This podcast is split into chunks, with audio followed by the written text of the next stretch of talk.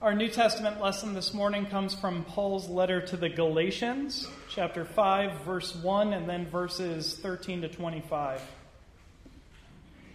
For freedom, Christ has set us free. Stand firm, therefore, and do not submit again to the yoke of slavery. For you are called to freedom, brothers and sisters. Only do not use your freedom as an opportunity for self indulgence but through love become servants to one another. For the whole law is summed up in a single commandment you shall love your neighbor as yourself. If, however, you bite and devour one another, take care that you are not consumed by one another. Live by the Spirit, I say, and do not gratify the desires of the flesh. For what the flesh desires is opposed to the Spirit, and what the Spirit desires is opposed to the flesh. For these are opposed to each other to prevent you from doing what you want. But if you're led by the Spirit, you are not subject to the law. Now, the works of the flesh are obvious fornication, impurity, licentiousness, idolatry, sorcery, enmities, strife, jealousy, anger, quarrels, dissensions, factions envy, drunkenness, carousing, and things like these. I'm warning you, as I warned you before, those who do such things will not inherit the kingdom of God.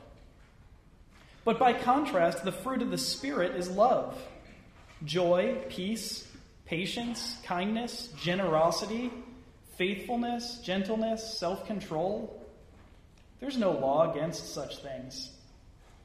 And those who belong to Christ Jesus have crucified the flesh with its passions and desires. If we live by the Spirit, let us also be guided by the Spirit. This is the word of God for the people of God. Amen. Have you ever devoured something? I mean, like the kind of devouring that happens when it's your favorite meal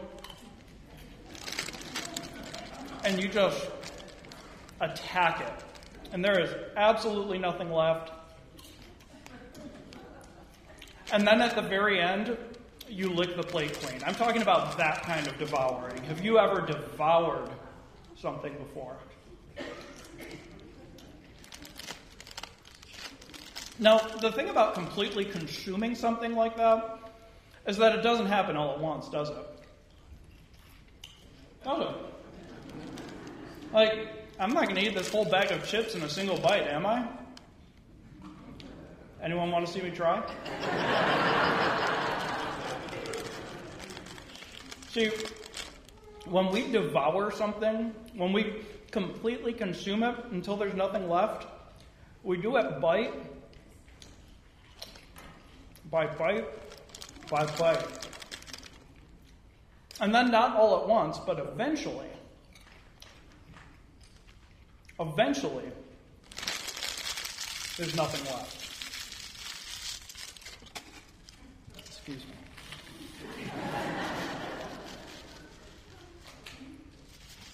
So, our New Testament lesson this morning comes from a letter that the Apostle Paul wrote to a church that he helped plant in an area of the Roman Empire called Galatia.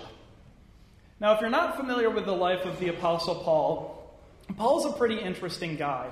He started off his life being what you might call a religious zealot, which means that he believed that things were done a certain way, and if you didn't believe in his certain way of doing things, he had a great way of showing you how he felt, which is that he would kill you. Or rather, he would have an angry mob kill you so that he could keep his hands clean.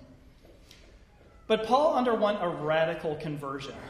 And to make a long story short, after he went through this conversion, he devoted his life to preaching about the idea that worshiping God and being accepted by God had nothing to do with your ethnicity or a particular set of rituals or religious practices. Instead, through Christ, everyone was invited to participate in worshiping God and everyone was accepted by God. So think about how much of a change that is for a religious zealot. Paul, at great expense to his reputation and to his livelihood, allowed himself to be open to something completely different from what he always believed. So, Paul preaches this radical message in Galatia, and he establishes a church there, and then he leaves. And then after he leaves, he gets word that there are some people in the church who are described as agitators. I love that word, agitators. Sometimes we hear old words like this that we don't necessarily use anymore and we need to update them a little bit. But you probably have some very specific people in mind when you hear that word agitators, don't you? Some people in the first service actually pointed.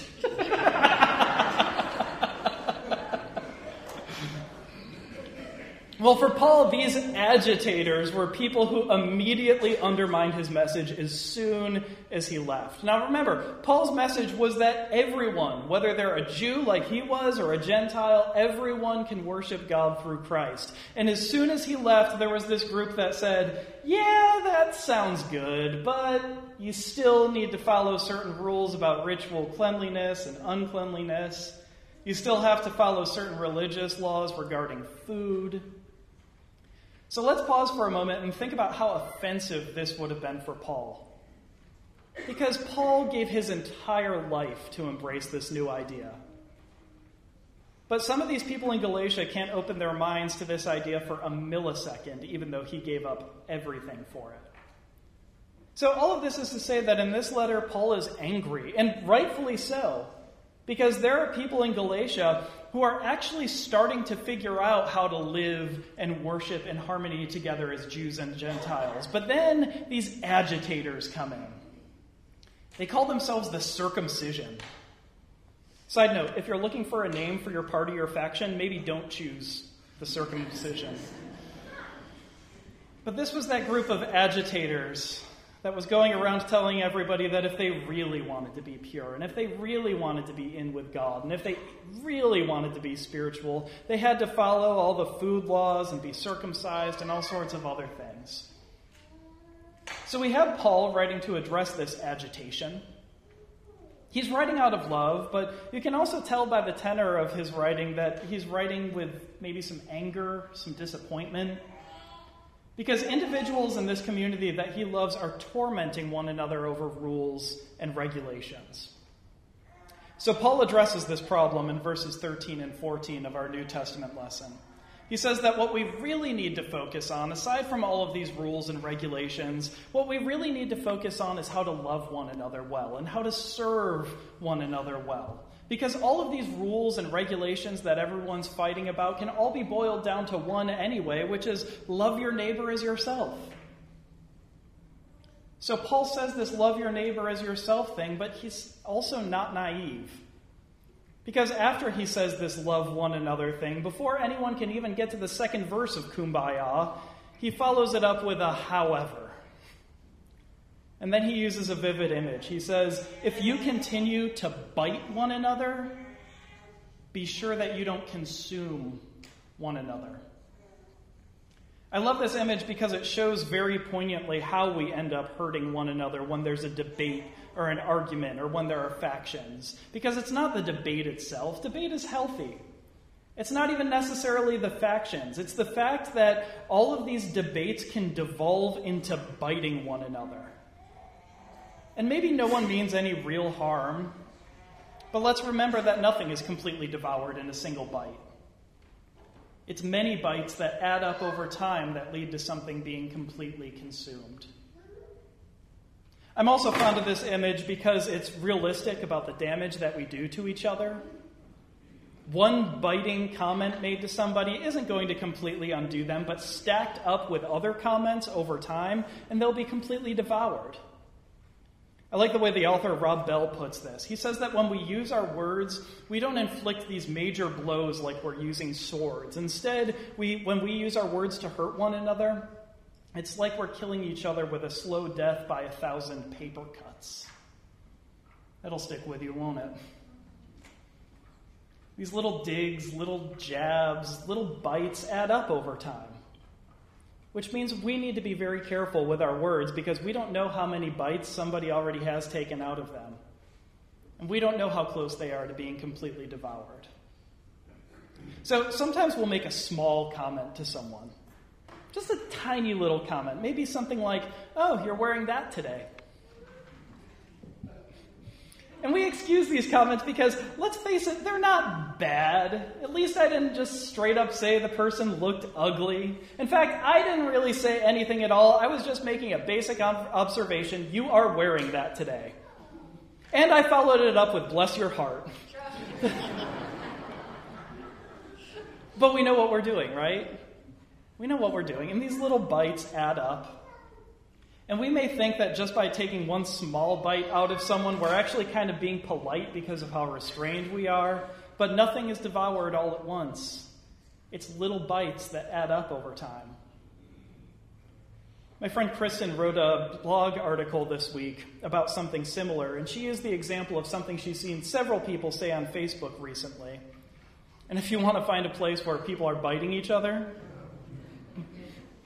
but the comment goes something like this France has raised so much money to restore the Notre Dame Cathedral, while in the United States, no money is being raised to help rebuild Puerto Rico. Is this true? Yeah, to a certain extent. Was it said with noble intentions? Maybe. But sometimes, in an effort to try to wake people up, we end up shaming them. So, yes, of course, we should point out faults in corrupt systems. We should do what our baptismal vows tell us to do, which is resist evil, injustice, and oppression in whatever forms they present themselves. But we can do that without shaming and guilting one another, can't we? We can do that without biting one another. I think maybe some of us need to quit biting ourselves. Some of us may be punishing ourselves over something that we did years ago that nobody else even remembers, but we still bite ourselves with regret. Or I heard somebody say recently, I'm going to be a bad parent and go out tonight and get a sitter. Really? That makes you a bad parent? Why do we bite ourselves like this? Or even the very subtle one, let's be bad and order dessert. That makes you bad? Really? What? Why do we bite ourselves with things like this? In big ways and then in these small, subtle ways, we inflict these little bites on ourselves. I got an email a few weeks ago from one of my colleagues asking if I'd be in a video that the Commission on the Status and Role of Women was putting together on women in ministry. And my first response was I'm not exactly an expert on women in ministry. What with my being a man and all. but I said I'd do it, and they told me that I didn't have to prepare anything, and so that was kind of a bonus. I just had to show up at the studio at the conference building in Garner. And what they ended up doing was asking males in ministry to read real comments made to our female colleagues. And they didn't tell us any of these comments ahead of time because they wanted to record our real reactions. And in total, we read about 50. I'll read some of them to you now. These are, by the way, actual comments that were made to female United Methodist pastors in our conference. So maybe to some people that you might even know. You do a good job, but I think Scripture is more meaningful when read with a male voice. This is our little girl preacher. You're going to hell, you know. God doesn't permit women to preach, it's in the Bible. You better be careful eating so much, you don't want to lose that schoolgirl figure. I keep picturing you naked under your robe. If God can use a donkey, I guess he can use a woman in ministry. After reading about 50 of these, I felt devoured and they weren't even said to me. You're going to keep biting one another, says Paul. Be careful that you don't consume one another. There's a lot to be said about how destructive our words can be. And there's a lot in Scripture about how destructive our words can be. And it's important to be mindful of all of this, but I think it's equally important to remember what Scripture says about the opposite, which is how our words can actually be used to build people up. And you don't have to go very far into the Bible to see this in action. The very first chapter of the book of Genesis, which is the very first book in the Bible, is a poem about how God created the world. And the author doesn't say that God used God's hands. Instead, the text repeats the words, and God said, and it was so. And God said, and it was so. So words can bite and consume, But words can also create and restore. So sometimes when I'm wearing my clergy collar in public, people will come up to me and want to talk to me about all kinds of weird things. And it doesn't happen too, too often, but I've got to tell you that every single time I've been to that Harris Teeter right at the top of the hill, every single time, without fail, somebody has pulled me aside to talk to me about something.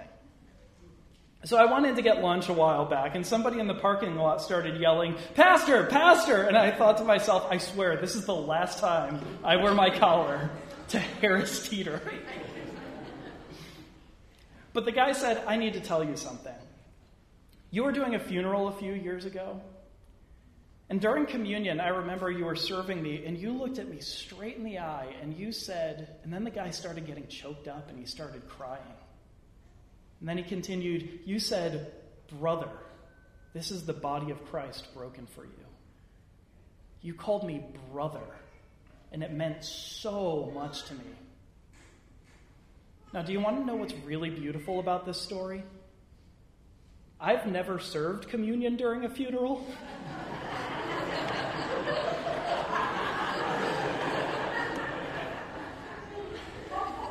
So I totally wasn't the guy who said this to this guy. But look, that's the creative and restorative power of words, isn't it? They're more powerful than the speaker. So much so that sometimes the speaker may even be incidental.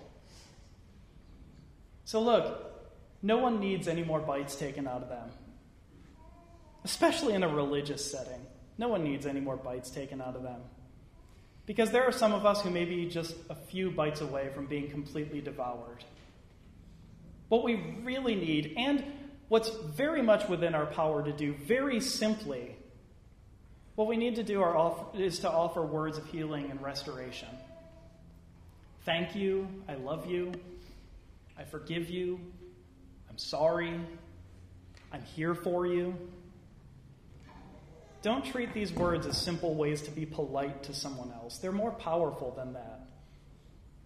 They actually create new realities for people who've had one too many bites taken out of them. Amen? Amen.